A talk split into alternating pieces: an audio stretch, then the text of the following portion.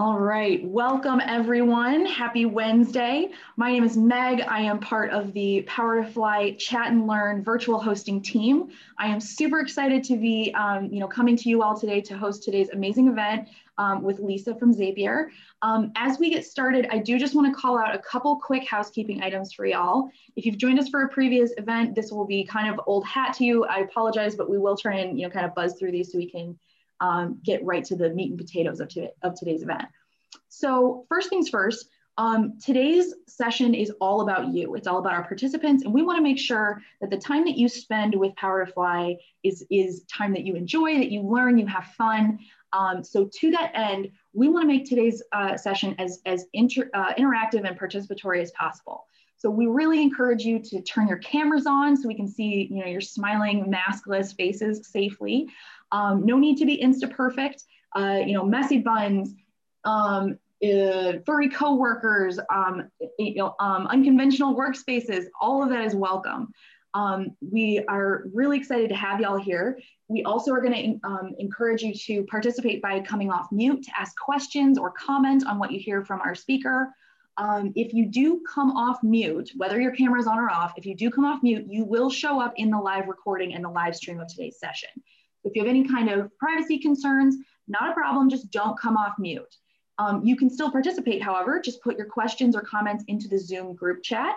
And if you are in super black ops, deep cover, don't want anyone to know you're here, um, not a problem. You can still participate. Just put your questions or comments into the Zoom chat and then use that drop down. Instead of sending it to everyone, you're just going to send it to me, Meg hyphen Powerfly. Um, I'll raise your questions. I'll keep you anonymous. And that, you know, doesn't matter what your reasoning is, I, we will try and get to every question that is submitted today. So um, then with that being said, I do just want to call back today to what I said previously. This is being recorded. So um, anybody who registered for today's event, whether you come and join us for five minutes, you stay for the full 60, or if you registered but were not able to make today's event for whatever reason, hi to future watchers, um, you will be sent, everybody that registers will get an email in one to two business days with a link to rewatch this recording. So because of that, um, what we can, you know, you can you can share that with you know coworkers, friends. You know, if Lisa says something today that you're just like, this is amazing, I have to send it to fill in the blank. Um, you can share that link with them. It's always free to watch our videos. If you are in too much of a rush to wait for you know the one to two days to get that rewatch email, not a problem. You can check over, um, click over to our, our YouTube channel.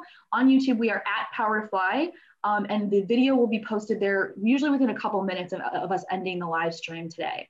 Um, I also highly recommend that you subscribe to our YouTube channel. It's a great way to make sure that you stay up to date about events like this. You don't ever watch a, or miss a chance to watch or rewatch these sessions. Um, and it's also where you can search uh, a lot of our videos from our like you know prior chat and learn sessions. Um, recordings from our, our mega and mini summits are stored there, interviews with um, recruiters and, and talent and um, employees from various companies. It's just a really great resource. Now you can find all of those videos and more on our website in our, our video archives. I'll share links to all of this here in just a little bit, um, but absolutely feel free to check that out.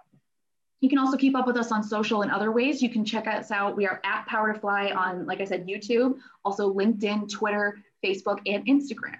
So definitely check us out there. It's a, a, great way to, to stay up to date and find out about even more awesome events, as well as resources that you can take advantage of. And we hope you do. Um, last but not least, before I introduce today's speaker, I just want to call out that if you do come off mute to participate in today's discussion, thank you. It makes these events far more fun and entertaining. But um, if you do come off mute, couple things make sure that you are trying not to interrupt um, another attendee or our guest speaker as she's as she's addressing us I tend to get long winded, so please feel free to interrupt me. Um, but a word to the wise, if you have any kind of like background noises going on, like I have bulldogs snoring under my desk right now, I will be going on mute when I am not actively speaking. And we ask that all of you do as well. Um, there can be stuff in the background that you don't even notice that might kind of mess with the audio. So just make sure that if you're not actively asking a question or you know posing a comment, make sure that you're still on mute. If I have somebody that's like, you know, got some background stuff, I'll mute you, but don't worry, I'm not going to mute you in the middle of you talking or anything. And it's not a rebuke. You can always participate. Just make sure that you are you are unmuted when you're speaking and not when you're not. Um, so to get us going here, I want to introduce you to our amazing speaker. Um, Lisa is an engineering manager at Zapier and a director for Women Who Code. She lives near Raleigh, North Carolina with her husband and their five children. Wow, obviously you must be very busy. Um, she is passionate about inclusion and diversity and has spoken to groups large and small about recruiting and retention. Outside of work, she enjoys cooking, video games, desk dancing. If that's what I think it is, then I also love desk dancing. Mm-hmm. Um, and there's also uh, information where you can connect with her on Twitter and LinkedIn. So, Lisa, um, first off, what is desk dancing? And second, is there anything else you'd like to add to that introduction? Um, I'm pretty sure you feel me when I say desk dancing. It was it, from when I was an actively developing engineer. The minute you hit some successful code, you know, you do a little desk dance to like, you know, reinforce that that's the thing that you wanted to have happen. So, and I I typically listen to sort of up tempo either EDM or house music while I'm writing code because it doesn't have lyrics but has a good energy to keep me um, upbeat and moving around. So there's tendency to just dance randomly all the time. Yeah. yes, excellent. That is absolutely exactly what I was thinking. Um, so thank you so much for sharing that with us. Um, okay, so um, like I said, I'm going to drop a couple links here in the chat um, for how y'all can connect and learn some more about Zapier. But one thing I did want to talk about before we, we keep going is that you can connect with Zapier and learn more about them on their Power to Fly page. So I'm gonna, like I said, I'll throw a link here in the chat in just a second. But what you're gonna do is when you when you click the link I'm gonna send you, it's gonna take you to um, to Zapier's uh, page on Power to Fly.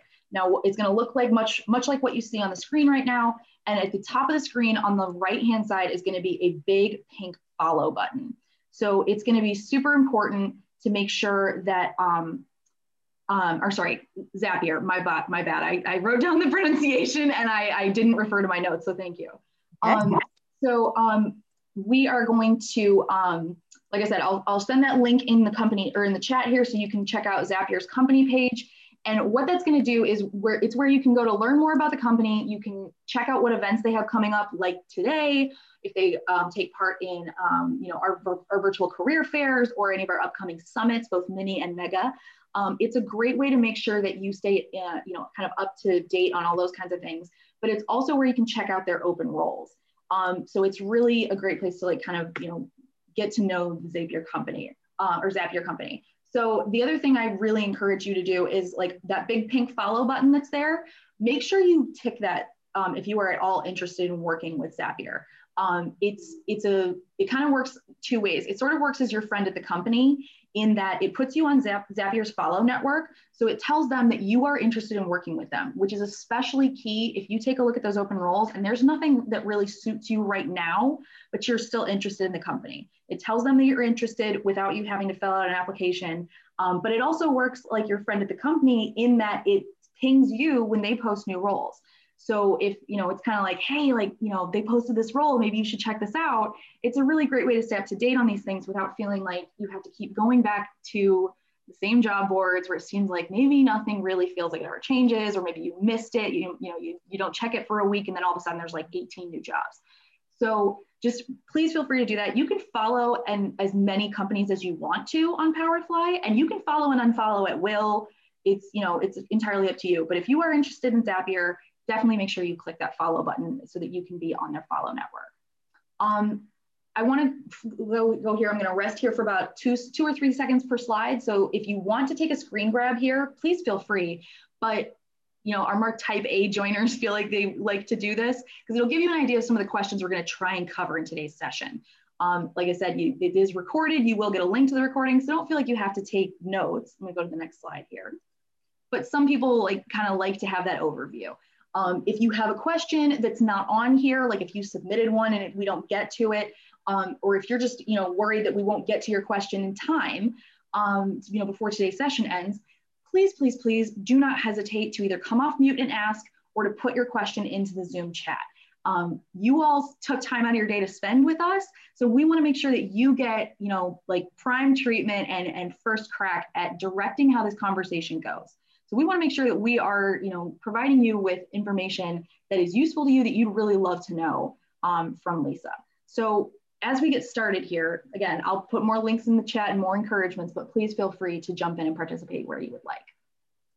So Lisa, to get started, um, how did you manage to stay relevant? Uh, this person said they would love to know more about your journey. Well, I um, am from a, uh, a, I have a non-linear career path. So um, I think that is a, I consider that to be a feature, not a bug. Um, it's given me lots of different perspectives and lots of different experiences that I could bring um, into staying relevant. And I think that's kind of key to have experienced all types of things. That's definitely a thing that makes you very resilient. So um, I was a librarian. I was a librarian. I was the web, the the online coordinator for the Alumni Association at UNC. I was a librarian again. I fixed computers for wealthy folks who lived on Hilton Head Island for a time. Uh, I was an overnight news inserter. I was the online coordinator for a newspaper. I was uh, an online, uh, I mean, a, a, a tech consultant for the Beaufort County Schools in South Carolina. I was uh, I worked on a an ill-fated government contract for a time. I was the webmaster at a hospital, a local hospital here. Uh, I was a full stack PHP developer, uh, composing bespoke content management systems for an agency for a number of years. Uh, and I did very similar work for a separate agency, but uh, we used fewer homegrown systems. Uh, then I worked for a large uh, e-commerce uh, print on demand company. And then I worked for a fintech company as my first engineering management job. And then I landed at Zapier. So I've had roughly a million jobs. Uh, and it, they, they all, the, I take, took something from every job to leverage into the next job, even if it was, I never ever want to do this again. And that's a, that's a key fact too. I think that's a great thing to, to kind of highlight because like I I have a very similar career arc in that it's not it, it sort of looks like those those cartoons from Family Circus and I'm mm-hmm. really myself with this reference but like where Billy kind of ran all over the screen um it or all over the, the you know the um I don't know the comic strip like it's I, I've also had a really weird career trajectory. And so it's really helpful to know that, like, A, other people have done this too, but also, like, he is taking things away from those experiences and learning more. And like you said even if it's like i don't like this job and here's why or that you know i would prefer to have this kind of role as opposed to a role that focuses on this area. Um, yeah it's really important to to kind of not just see it as a success or failure but see like you know what did you learn from it? What, what can you take away to do differently? Um, okay so moving on to our next question here um, this person wanted to know how were you able to succeed and advance your career while balancing it with motherhood?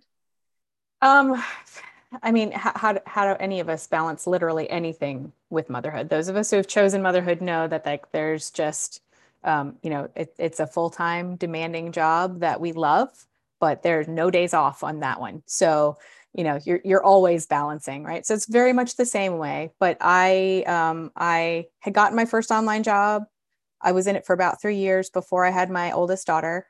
Um, and that uh, that was with the Alumni Association. And at the time, they were unwilling to consider remote work. And it's it's been a I won't tell you how long, but it's been a while. And so I understood that. So I, I separated from them, and then I just sort of I I was a trailing spouse for a while. Um, the father of my children is a golf course superintendent, so we kind of moved various places. That's why we were down in Hilton Head. So we moved around and wherever we were, I found some way to to do the things that I wanted to do professionally. So like I said, I fixed computers. I got this overnight news inserter job that was fairly ridiculous. Basically, I would go in after the newspaper had been um, sent to press, get the PDFs for uh, that had been sent to the press, and chop them up into tiny individual little JPEGs and make an online version of the newspaper which was hilarious. And hard, many of my coworkers didn't know that they were my coworkers because I would show up around 11 p.m. and and scoot out, and that was the thing I could do when my kids were small. Um, and then uh, a bunch of people left, and all of a sudden I was in charge of the whole online department. that just that, that was just luck. I was just there, um, and and I've been fortunate that um, I've I've had either um, friend situations or school situations or co-parenting situations where my kids were uh, uh, they didn't spend a lot of time in uh, daycare type situations. They went to preschool but that was about it. Balance it like you balance everything. You make choices. Um, my children always come first. That's that's the thing you know and now i have now i have five. Uh so like we have lots of lots of balancing and juggling but it's really i don't want to say it's easy uh, but i don't want to say that it's like insurmountable either looking for places that are um, family friendly and have work life balance are great buzzwords but they they absolutely have an impact. So to me work life balance doesn't necessarily mean the number of hours that i work but it means that if i take time away from work my team has my back. That i can i can leave and do the thing that i need to do offline without feeling like oh i need to check in with work that's super important to me and it's a it's a, um, a value that i manifest on my team currently and that's it's really important. And then looking at places it's it's you can tell there's some questions you can ask to see if a place is uh, family friendly. Um, and it's it, it doesn't necessarily have to be like are you family friendly? You know you can look and see like what their what their health coverage is like. How many weeks do you get for parental leave regardless of what your situation is those are the kinds of things that'll give you some kind of indicator whether or not it's brochureware or actual policy at, at zapier we have a very generous parental leave policy um, for all involved. Uh, it also covers uh, adoption, surrogacy, all the, the ways that uh, a child can come into your life. You can take parental leave for. Um, and sorry, my puppy dog friend has decided to comment on that too. Um, so it, it's those are the kinds of things you can examine to see whether or not a place is going to be amenable to to balancing your life and work. I love that idea of like asking, you know, kind of asking the questions about very specific things. Um, my, my puppy dog is going to comment now, so apologies, guys. Um, but yeah, it's it's a really good thing to keep in mind. So sorry. Um, is that when you are are kind of looking at, at prospective companies, um, you know, you're interviewing them just as yes. much as they're interviewing yes. you. Yes, and, and that that's yeah. that is absolutely a key thing to remember. Um, the process should allow you to know as much as you feel comfortable to, to make your decision. You need to know about them. Remember that they're they're essentially, uh, you know, they're auditioning for you, right? Like while you feel like the the job interview is you having to prove yourself, and in some part it is but you've made it through a process. By the time you've made it to the interview stage, ask all the questions, ask pointy questions. And if you don't get the answers you want, that's not a place you want to work. And if you get pushback, that's not a place you want to work. And if you get nonsense, that's not a place you want to work. Just the act of asking the questions can give you a lot of signal um, and tell you whether or not that's a place that you want to be associated with.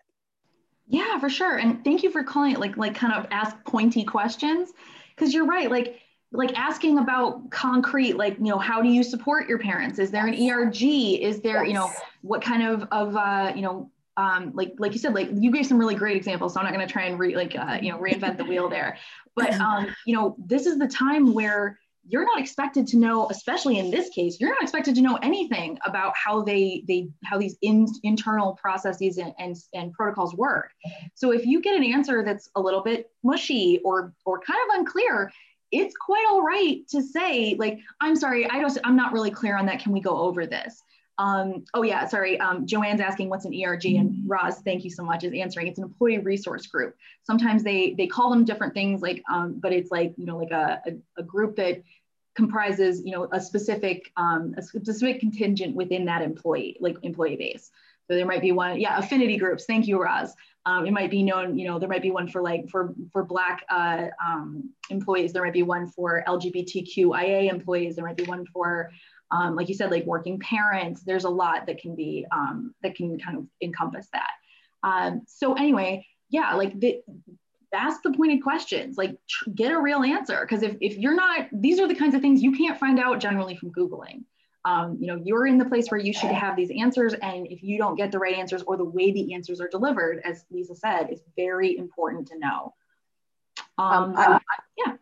And when you're asking that erg question some tech companies have decided that the way they're going to fix their diversity issues is to have ergs handle it so ask what is the function of the ERG? How do they support employees? Are they expected to do the emotional labor of bringing the rest of the staff along with them, or is it truly a support system for underrepresented groups? Because the the emotional labor of of helping your colleagues achieve a more balanced perspective on diversity and all the aspects that that includes, um, it should not be on the shoulders of the people who are in those underrepresented groups and too frequently that happens so ask some questions about like what their charter and their purposes and can you see like what some of the things that they do are not just do they exist or you can follow up after you find out if they exist because um, it's important to know how the company perceives them as a unit yeah and ask for you know ask for contact information hey i'm interested yes. in learning more can you connect yes. me with somebody at the, at the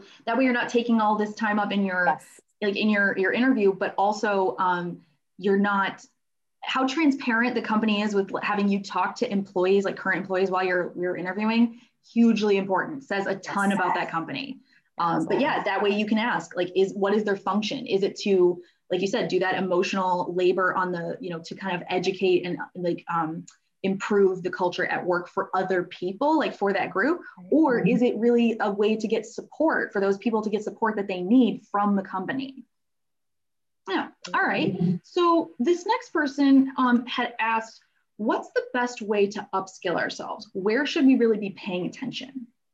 Um, I understand completely where this question is coming from because the tech landscape is vast and and you can't wrap your arms around it. I was fortunate to start working in tech when you could and I just kept learning. But that's the key right there. So find a thing that interests you, find a thing that you think is fun, and and look at that because the more you enjoy a thing, the more you're excited about it, the more you're going to give it time, the more you're going to it's going to occupy your brain space in a productive way.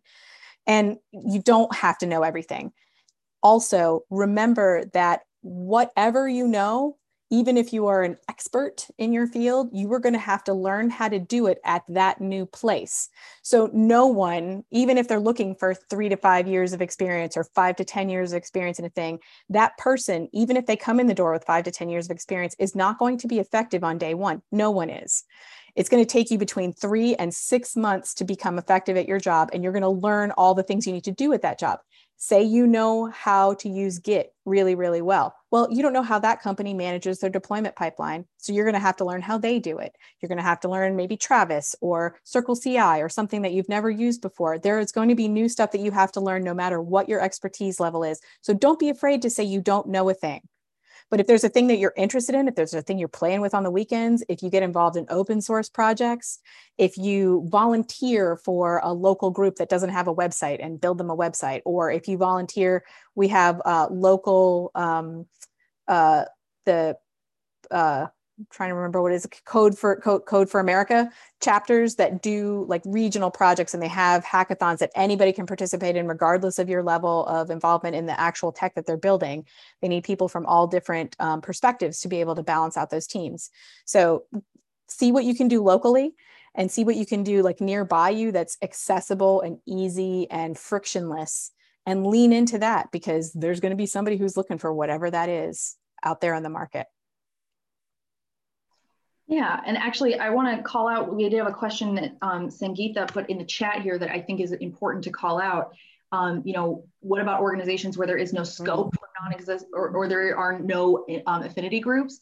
And I think that's a point where you know asking the question is good, getting the answer is better, but it also leaves the door open to ask like, well, can you explain to me why there aren't any? Like, you know, yes, are yes. these things that are in progress? Are is this just not really a focus for your organization? Um, you know, knowing the why behind it is important. But if like, you know, like Lisa said, if they're first, if they're, if, if the answer of we don't have one yet, but you're welcome to start one, like that's, it's important to kind of clarify whether that is like, you know, like an, an additional emotional load that they're going to put on you that obviously you would not be compensated for, or more obviously it's like, it's unlikely they would, you know, offer to compensate you for something.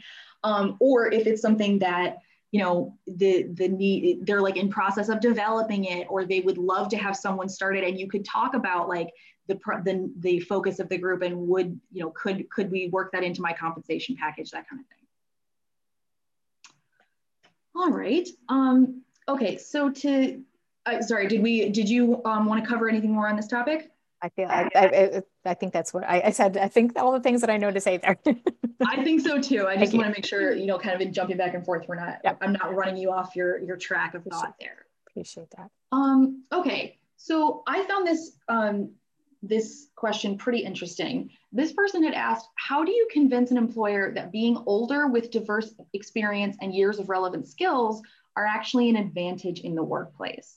Um, I feel like this this becomes more of an issue um, when you are either going, you know, look, applying for jobs with, you know, a lot of ignorant young whippersnappers, for lack of a better phrase, um, or if you're applying for roles that you think suit where you want your career journey to take you, but you get things like, well, you're overqualified or something right. like that. Right. So how, how would you address this question? So there's there's a couple of things to unpack here, and and I think it's Im- important to recognize that um, you make the decision about how you want to characterize your journey right? So like you you're telling your own story so you get to decide how that is.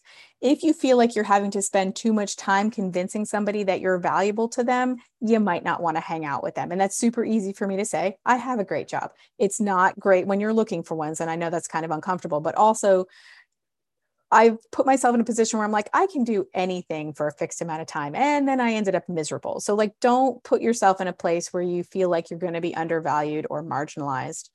Um, I was in a place where I was called office mom. So I got pigeonholed in that. And that was not a great place to be because I was the only woman engineer on the team. And everybody saw me as their mom, which did not uh, advance my career very much. And I stayed there far too long because it felt like family. So be, be cautious of that. But what you can say, if you're looking to talk somebody into it, is that um, tech is cyclical. Everything comes back around again. We've experienced all of the things in some shape before. So, somebody who's been in tech a long time is like, you might want to hold off on adopting that brand new framework for just a bit because the JavaScript adoption and abandonment framework ch- chart looks like the Himalayas. Every two years, there's something cool coming out, right? So I once got a job by saying, do you really want somebody who only knows React or do you want somebody with a proven track record of language acquisition over time? Because in two years, when React is not a thing anymore, or it's changed so much that it doesn't look like it does today, do you want somebody who only knows that? And the answer is probably no, but they haven't looked at it from that angle. They're looking for that all job position announcements are looking to solve a problem and you're the answer to that problem. So, like sometimes they have phrased the problem poorly, or they're thinking about the problem in one dimension and they haven't really considered all the aspects of what they really need to do. And you're there to help them clarify their decision making. You're not going to convince anybody of anything they don't already believe. So, if they're inclined to not see people of a certain age as an asset, you're probably not going to be able to convince them of that. And you're going to take your experience to somebody who does value it. And that's fine. You, at this stage, don't be afraid to say, like, I feel like maybe this is not the right match, because that's really what it comes down to. Just like you're, you know, you're in during the interview process, you're learning about them. You're also seeing if you feel comfortable there, if you feel like you could be part of it. Like we're, because we have so many humans in our house, we are looking for a bigger house right now. And you kind of have to picture yourself in that house briefly to, to see if it feels right. Same thing for a job. Can you see yourself working there? Do you look at the pictures on the website of all of their activities and say, yeah, that's totally a thing that that speaks to me. If not, move on because someone will value your experience, I promise.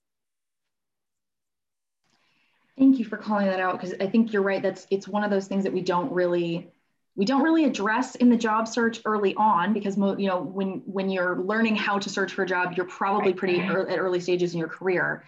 But yeah, it's it's really important to to understand that yeah that like it's it they shouldn't discount things like your your experience and your years of you know training in something or whatever because that's something that you can't just buy you can't fast track your way Absolutely. to having a ton of experience in something Absolutely. so like those are very very valuable skills that you you know that's that's something that puts you head and shoulders over like you said somebody that knows the, the next hot thing um yeah that's so that's so great thank you so much for that sure um, I also want to call out, I'm going to put a link here in the chat in just a second.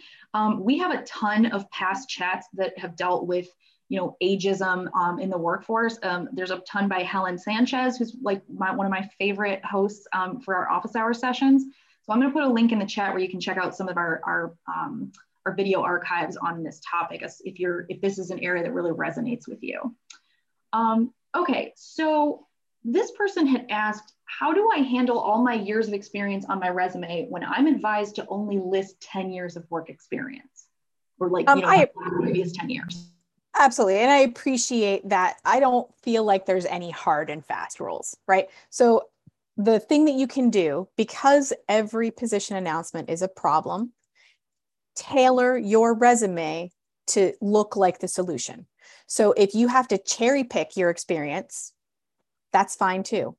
You can like list other jobs in between, or you can create a functional resume, which is a lot better for people who've been in the workforce for a really long time. You don't have to list, listen, if I started listing all my jobs, there wouldn't be enough paper. It would be ridiculous. When you are applying for a job, if your resume is going through a parser and going into an online system, it's going to take all those things out. You can always add a supplemental page to it. You can put it in as part of your cover letter. But when your resume is parsed into the system, a hiring manager or a recruiter or a screener is has maybe 30 to 60 seconds to get an initial impression. So you want to top load, you want to up put that stuff, the stuff that's most relevant up high, work it either into your problem state, your um, your you know overall statement if you use one of those at the top, put that stuff right up at the top think of it more like a billboard than a novel. You have a few minutes to convince somebody that you are worth stopping to look at and, you know, not getting moved through the process too quickly. So take the advice with a grain of salt, like you do any advice. Tailor your resume to the job you're applying for. Try not to have, like, you can have like a boilerplate standard CV that has all your stuff on it.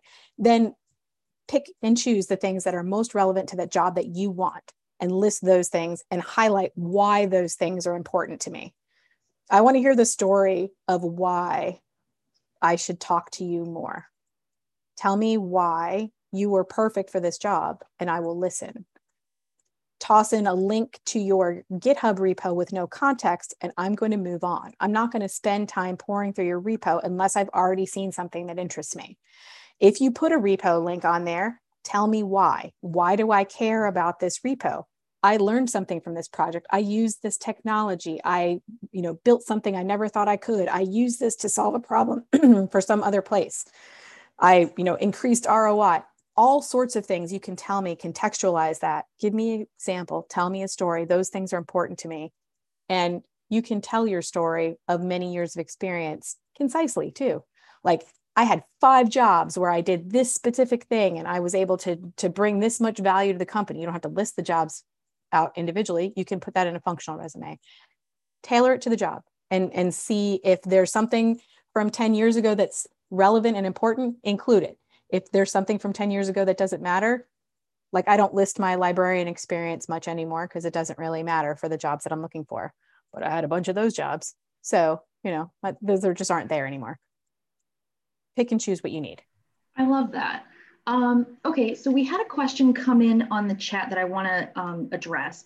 So Carrie says, as relates to experience, I find current interview processes very demoralizing. Mm. Having many years, decades of experience adapting to multiple languages and technologies, I get I get eliminated by specific coding tests after getting through most other aspects of the interview process.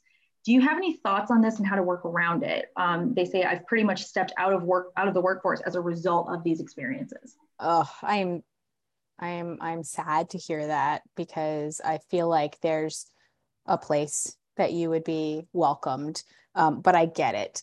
Um, I try to um, stay away from places that do.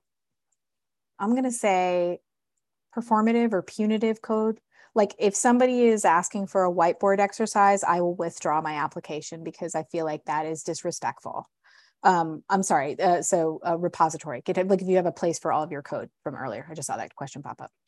Um, so I, I don't love I don't love live coding exercises. I don't feel like that proves your ability um, at all my the thing that i'm indexing for the thing that i'm looking for when i'm hiring is can you solve problems with code I almost don't even care what language it is. Look for places that offer you to be able to take the their code problem with whatever language or framework you're comfortable in because that's what matters. Like I need to see if you can reason your way through this exercise, write some code to make the things happen. I don't care what languages it is. Frankly, if you've been around long enough, you know they're kind of all the same they've all got some differences to them, but they all have commonalities and they all have a way that you can illustrate how you solve this problem. So find code tests that are adaptable, find code tests, you know, ask people about their tech test before you even start interviewing. Like you don't, you, are under no obligation to perform for them. Um, I feel like whiteboard tests, all it does is show that you can write on a whiteboard, and I don't care about that. It doesn't matter to me. And, you know, we don't uh, I, I'm, I'm, we're working right now, and uh, my colleague Andrew is here on the call. And he's gonna laugh at me. Um, we're working right now to remove the time limit from our tech assessment because my opinion is that we don't time engineers. We don't ask them to, to do that in their day to day work. Why would we ask them to do that when they are applying to us? So I want it to be as close to the actual work that we do as possible. And that's, uh, you know, a huge uh, a huge part of how we structure our tech test at, at Zapier. And we're actually undergoing, we're, we're talking about it. We talk about it all the time. Um, we're working through some, some intricacies right now, and we're going to put out a better test. There's somebody who's uh, postulated maybe putting out like um, a requirements gathering exercise. And here's the user acceptance criteria for this thing. Go, you know, build this thing to these specs. Use whatever you want. We don't care. And, and, and honestly, we don't. Like if, if we we have taken many of the like years of experience type things off of our job descriptions and i go out and talk to companies and tell them to do the same things because what it matters is the qualities it doesn't matter whether you've spent 7 years coding in one specific language unless you're a mainframe programmer because that's a whole other thing right? We'll just put that over here. If you're trying to get mainframe work you probably need to have that. But beyond that like i need to know that you can solve problems with code and that's it period. So find places that either offer you know that want you to submit a portfolio or a reasonable tech assessment or something that you can adapt to this the things you already know. There's no need to try to shoehorn yourself into a box that doesn't fit you because that's probably not a place you're going to want to work anyway I don't agree with the like, well, I had to do it, so they have to do it too kind of uh, mentality for for the. It's not hazing. It's we're not we're not trying to you know uh, to prove your loyalty or anything like that. Like this is a an assessment to see if you can solve problems with code. Period. That's all I care about. And any place that values talent is going to do the same. Yeah, for sure. I think you make a very good point. Like I had to do it, so you have to do it too. I mean, if that were the case, like we'd still have abacus level tests that people had to administer or pass. So like, come on. Yeah. Um, all right. So um, Kendra is writing in the chat as well, saying um, she's another senior. I should, I'm assuming she, um, another senior here with tons of experience, but not in tech except for my last job. How can I show customer service type work and experience to tech companies? So we get a lot uh, of questions about this, like how did how did tech yeah industry and show the relevance to you know a, a shifted position or a new field? That's a that's a great question. And that's again where you would benefit from maybe a functional resume. But you're going to look at their job ad and see what things resonate with you and say in this job i did something that brought value to the company in this specific way and i can do that for you too. So find touchstones use the keywords from their job ad because that will help with resume parsing as well. But look for the places that resonate with you and tell a story about those. Tell how your experience relates to those things. If you've worked in any other customer service and you're applying for like a tech support job, I love you already because you know how to relate to other humans. You have helped humans solve problems. You've made people happy. You've done things that have brought value to the company that's that's really the bottom line. Did you bring value to the company? How'd you do that? Great tell me that. Um, so you can draw a direct line from any other experience into tech based on what they're asking for in that position. And again i'm looking for qualities. So like if you can interact with other humans that's a big plus. If you can um, you know spend time on the phone with somebody and not get frustrated huge plus. If you have had retail or uh, con- customer um, face-to-face experience big plus. Those are all things that I value greatly. And this is why I'm also pretty big on code school grads, people who have switched careers, because you bring uh, a wealth of experience, but also an energy. Like you just transformed yourself into something completely different.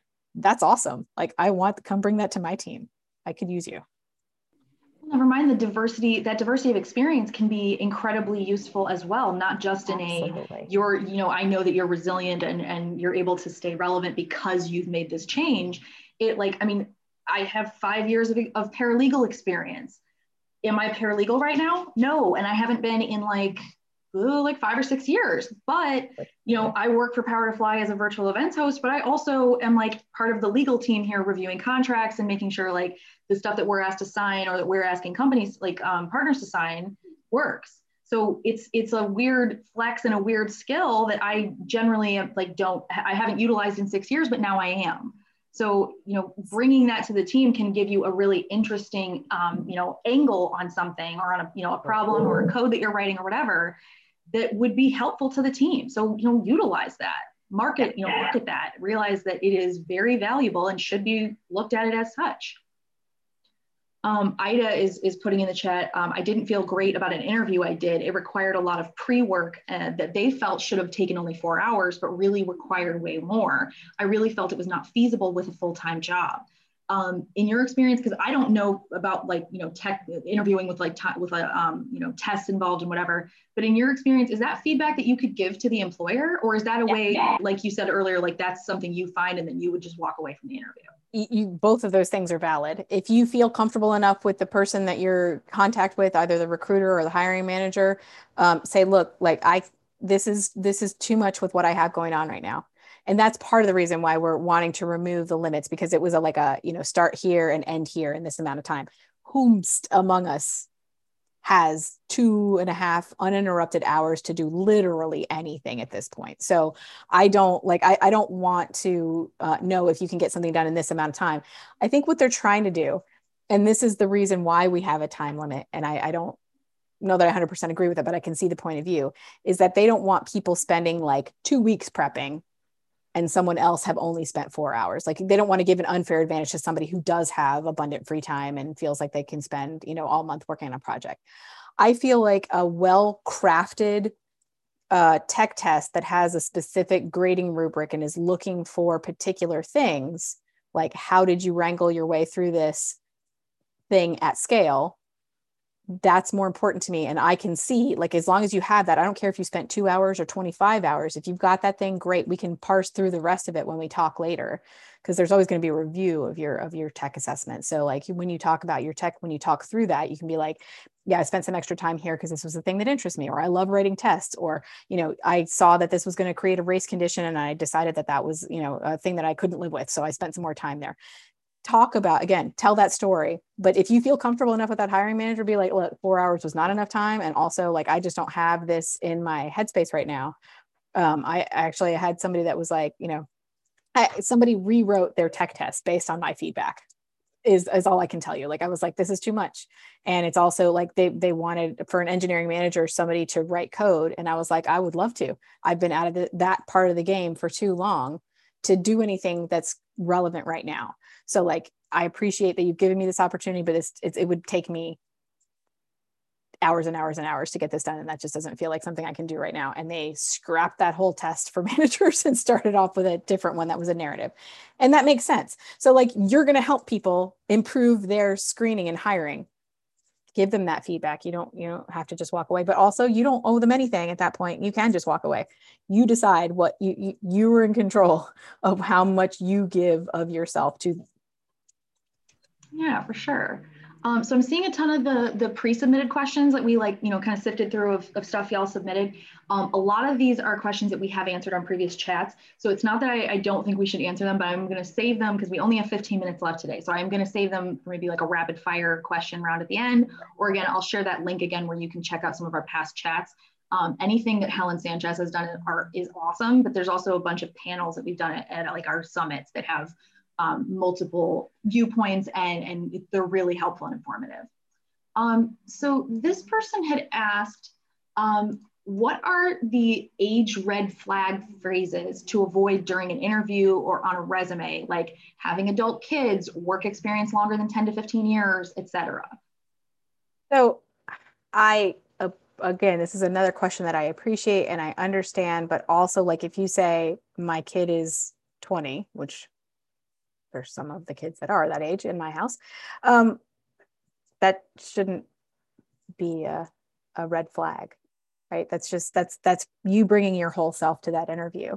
So if there's a thing that you say that an uh, an interview is like like maybe you just be like all right great. That's it's been great talking to you and we're to obviously move on. Like there shouldn't be anything except for like i straight up like you know i don't know. Like i i i went nuts at my last office and, and flipped over all the desks. That might not be a good thing to say during an interview. Like those are those are kind of the outliers. But like beyond that if it's something that's about you that's true it shouldn't be a red flag to them. And if it is it's not a place you want to work.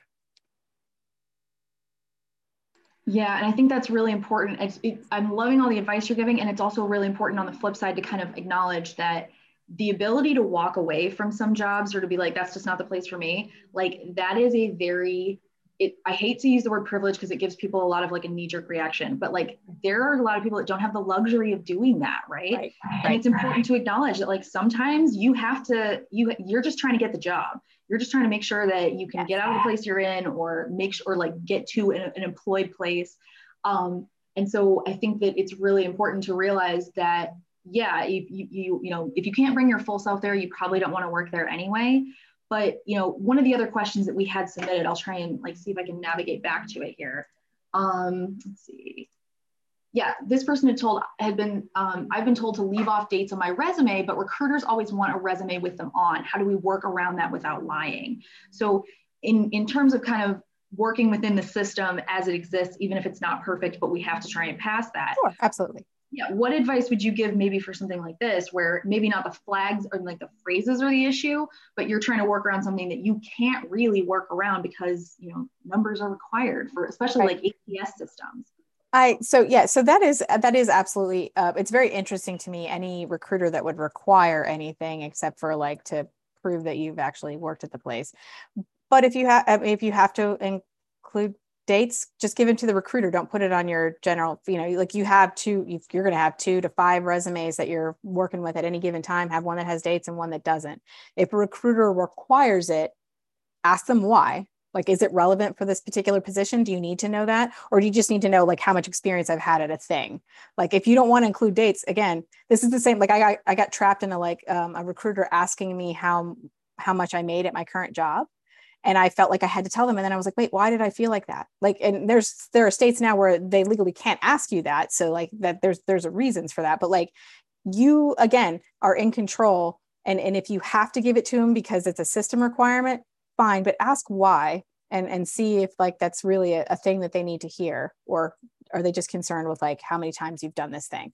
And i do i get it. Like the, i've taken plenty of jobs because i needed to have a job. And i understand that and it is a great privilege to be able to walk away from something but also you're don't make yourself miserable. If there are enough uh, signals during an interview process that this is not going to be a good place for you um, don't sacrifice your own personal well-being. Try try not to if you can if you can avoid to. Like it's it's it's not going to be good for you in the long run and i i, I would worry about you So Susan's in the chat here, and she's um, she's making a very valid point. And actually, Susan, she's saying that Powerfly requires dates in your profiles. So um, we're working on the tech behind that um, to make sure that this is is uh, a little bit more. It's not a requirement, but a way to work around it currently for Powerfly as well as for like applicant tracking systems. So if you have to like you know basically break down your entire resume and put it into little field like entry fields online. What especially what you can do with Powerfly is you can fill in like NA or like um, it, I think it has to be digits. So you can use like zero zero zero nine nine nine nine nine. That is definitely something that you can do. Um, and just to kind of play devil's advocate a little bit, maybe not devil's advocate, but like as somebody who went through this with on the flip side of it with like not having any experience because either I changed industries and I had no experience or I was a recent grad and didn't, you know, didn't have the experience that they wanted for entry level positions.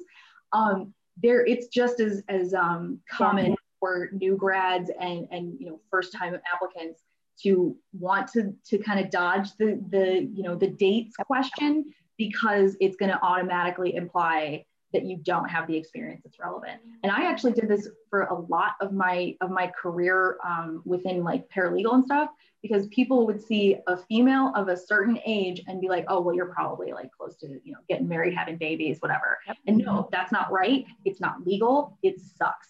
But it, it helps kind of give, give you a little bit of information on the, the culture of that company um, and makes you realize that there are the idea that you get screened or you know um, unfairly uh, you know um, written off because of something it's not necessarily unique to ageism. And it sucks that it's not and it sucks that you have to go through it at all but it's important to remember that there are all kinds of things that people can can you know kind of discount discount you for right? Um, Elizabeth is in here saying, is over 40, or is in my case 50, too late to enter into a career in tech? What advice can you give to someone trying to reinvent themselves after a career in an unrelated field? And actually, thank you, Elizabeth. This was um, another question that was pre-submitted. So let me go to that slide so that way everybody that's joining knows what we're answering. Um, but Lisa, how would you address this question? Um, I think that's definitely a thing that you can do with good storytelling right? So, like, if tech is something that you're passionate about and you want to do, do it. Like, lean in. It doesn't matter when you started something, literally anything. Like, if you, this is a thing that you really want to do, do the thing. I want that kind of energy. I want that kind of passion. If you want to switch into tech, I kind of want to let you. I want you to be there with me. So, like, I don't know that I'm going to say you're like all the jobs in the world are open to you and maybe don't apply for something that's like senior engineer level position the first time out, but apply for jobs. I've gotten jobs where I did not necessarily meet the profile that they had listed on paper, but frequently those are ridiculous laundry lists of things that no single human could embody anyway. So if you see yourself anywhere in a job description, apply for it. What's the worst that happens? They say no, or they they ghost you, which you know is an unfortunate uh, circumstance of our technology that where we are now. But like transition by if you're going to do a boot camp, find one that suits you, full time or part time. If you're going to do self taught stuff, find some really good, reputable places to do that. Don't just find any website that describes it and, and lean in there. Take classes from a place. It's probably not going to be free, but it's you can find it for low cost or subsidized too. Also, there's plenty of places that that offer returnships and while that might not be you, you might not be returning to tech, it's kind of the same thing. You're entering the tech after having been in another job or having been like absent from the field for a time, and they bring those in. There's companies like Blue Cross Blue Shield does it, IBM does it. There's a bunch of places. Look for like sometimes bigger companies have that because they can sponsor it look for a place that has like a, a, a, code school that has a partnership with a business because that's a like a ready-made pathway. So there's a bunch of ways to come at it and I, I am hesitant to like lean in too hard because it's it's sort of particular to you know like you gotta figure out what works for you.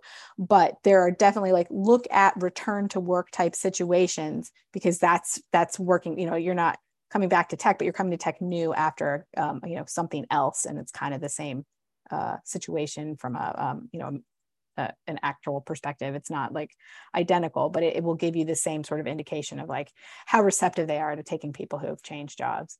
Plus, also, whatever the other field is, you're going to lean into that experience and say how it's relevant to what you want to do. Like if you were, say, in medicine for a really long time and you saw how technology was being used and you saw a place where that made you passionate, you can be like, hey, I'm doing this because I saw the other side of it and I want to fix this problem or I want to work on the thing that makes this better. Or I want to work, I have a great idea because I've been out in this field for such a long time and I want to make this happen. Those are really powerful stories.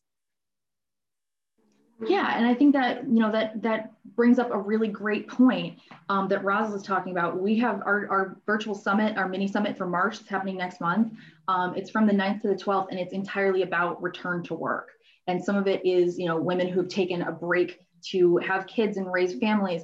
Some of it is people that have had breaks because of COVID or breaks because of FMLA and needing to care, you know, be a caregiver for a family member. Mm-hmm. Um, it's really important to, to understand that return to work is not just for one specific age group. You know, it's something that, that applies whether you are returning into the same field you left or, you know, returning to the workforce in whatever capacity. Um, Dodie is also making a very good point that LinkedIn offers great classes. And I love how Lisa, you know, you called out that like just because it costs money doesn't necessarily make it a reputable or valid program but you in certain respects you do get what you pay for. Now if you can check out you know um, i know khan academy has a ton of free things you can look at. There's a lot of free resources that might be a good idea to like get your feet wet or kind of you know dip a toe into a you know a specific area to see like is this something you're really interested in or that you would enjoy learning about but you know there's also a ton of places that you know you can check out reviews of various boot camps. You can um, you can ask like at job like the job fairs that we host you can absolutely ask like hey do you consider this specific boot camp relevant experience? Or you know do you lean more hard you know more on this kind of boot camp setting? And and if you are um, uh, you can find resources that are free or close to free or subsidized or you know that they have some sort of um, you know a, application process that includes you know need based so that you don't have to pay for it. But also like look at things like your local public library. Frequently your library card gets you access to like udemy or treehouse which is great. Um, look at if you have a community college near you take one class because a one class at a community college is a fairly reasonable sum of money and you can see whether it's a thing you like to do. I used to teach for girl develop it and i had lots of people in my introductory html class that that was real that's why they were there they were thinking about a boot camp and you know they came and hung out with me for 75 bucks for a couple of weeks and they got to see whether or not it was a thing they even liked so you know look for those kind of opportunities they are everywhere but they're not always obvious Thank you for sharing that. Um, so we only have three minutes left in today's session. These times, the time always goes way too quickly. Um, before we close out for today, I just want to, um, you know, kind of touch back on the fact that Zapier is hiring. So yes. do you feel comfortable talking about some of the positions that you're looking for? Um, or, or, and, or do you have any tips for someone who is interested in applying? Absolutely. So, uh, we're literally looking for everything. We're looking to, to grow um, a ton this year. So, you know, um, we have great uh, customer champion uh, roles that sometimes are weekend based if you need a non-traditional schedule. Um, we do hire from literally all over the globe so so that's like you know no matter where you are we're, we're probably going to look at you. Um, my favorite part of working at zapier are the humans that i get to spend my time with. They're wonderful and thoughtful and smart and funny and uh, we it's just a it's a great culture of inclusivity that i really appreciate um, and tips for applying um, have that story ready. We don't ask for we don't have a traditional uh, application process. There's going to be a bunch of essay questions um, and frequently i'm asked like how long should i you know how long should my answer be? And i have a weaselly answer long enough. Like say what you need to say. Don't spend a ton of words but you know we're going to be looking for how you express yourself uh, in the written word because frequently like if you're a customer champion you have to communicate all by email frankly you're going to you know be using a lot of words so use your words wisely and and uh, judiciously and uh, you know uh, be prepared to tell a story because that's that's the kind of thing we want to hear I think that's a really good thing to talk to touch on. And like it, sometimes the answers are a little bit Weasley, you know, it kind of it depends sort of thing. Right. But it, it really harkens back to what you'd said previously about, you know, about your your um your resume and how to like phrase some of these things like you're you're you want to front load it. You want to make it obvious to people like what what you're looking for and why you would be a good fit for this. But think of it less as like a even like a dust jacket on a book. It's it's more about like the the teaser right? You can you can give information but also make it interesting to the point that like oh i want to know more. I want to talk to this person and find out why they were how they were able to do this or you know why this would is something that we we really need um, so you know it's it's okay. You don't want to like be too secretive. Obviously, you want them to understand what they're getting with you, or or know that you are somebody that they should learn more about. But you also don't want to like you know pour out an eight page novel and realize that like they're not going to parse through all that. All right. So um, thank you so much. I know we are at time today, um, but Lisa, it, seriously, like really, really, really glad I got to spend the afternoon learning from you. Um, it was you. really, really amazing. Um, thank you so much for taking time out of your, your day to, you know, prepare for this. I know it's not just an hour long commitment, um, as well as, as spend time with our community. Thank you so much. Thank you for having me. This was great fun. Anytime. Um, I threw a bunch of links in the chat. So like where you can go to um, check out Zapier's job listings. I saw Andrew also put in a link to Zapier's um, own website. Absolutely check those out. I know that probably not every single Zapier job will be on Power to Fly, but if you do apply via Power to Fly, it's great to know that um, there is a case manager um, associated with every one of our client companies and their whole job is to follow up on um, you know things like the application process for our powerfly community members. So please take advantage of that if you can um, because it's definitely it definitely helps.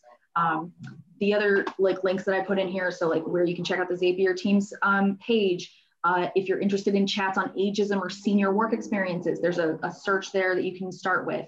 There's also a, a, couple links where you can connect with Lisa on LinkedIn if you'd like, as well as um, a link to our upcoming virtual events, including our Diversity Reboot Virtual Summit. Like we said, it's gonna be about return to work. That, that's happening March 9th through the 12th, and you can register for free at the link that I provided. Um, we are out of time for today, so I am gonna close us down, but I will leave that, that chat window with the links up for a couple minutes in case y'all wanna grab those. Um, thank you so much to all of our wonderful participants. The questions submitted previous to today, like prior, as well as during today's session were amazing. Thank you, thank you, thank you so much. Um, I hope to see many more of you on upcoming chats in the future. And I hope you have a happy Wednesday and rest of the week. Bye, guys.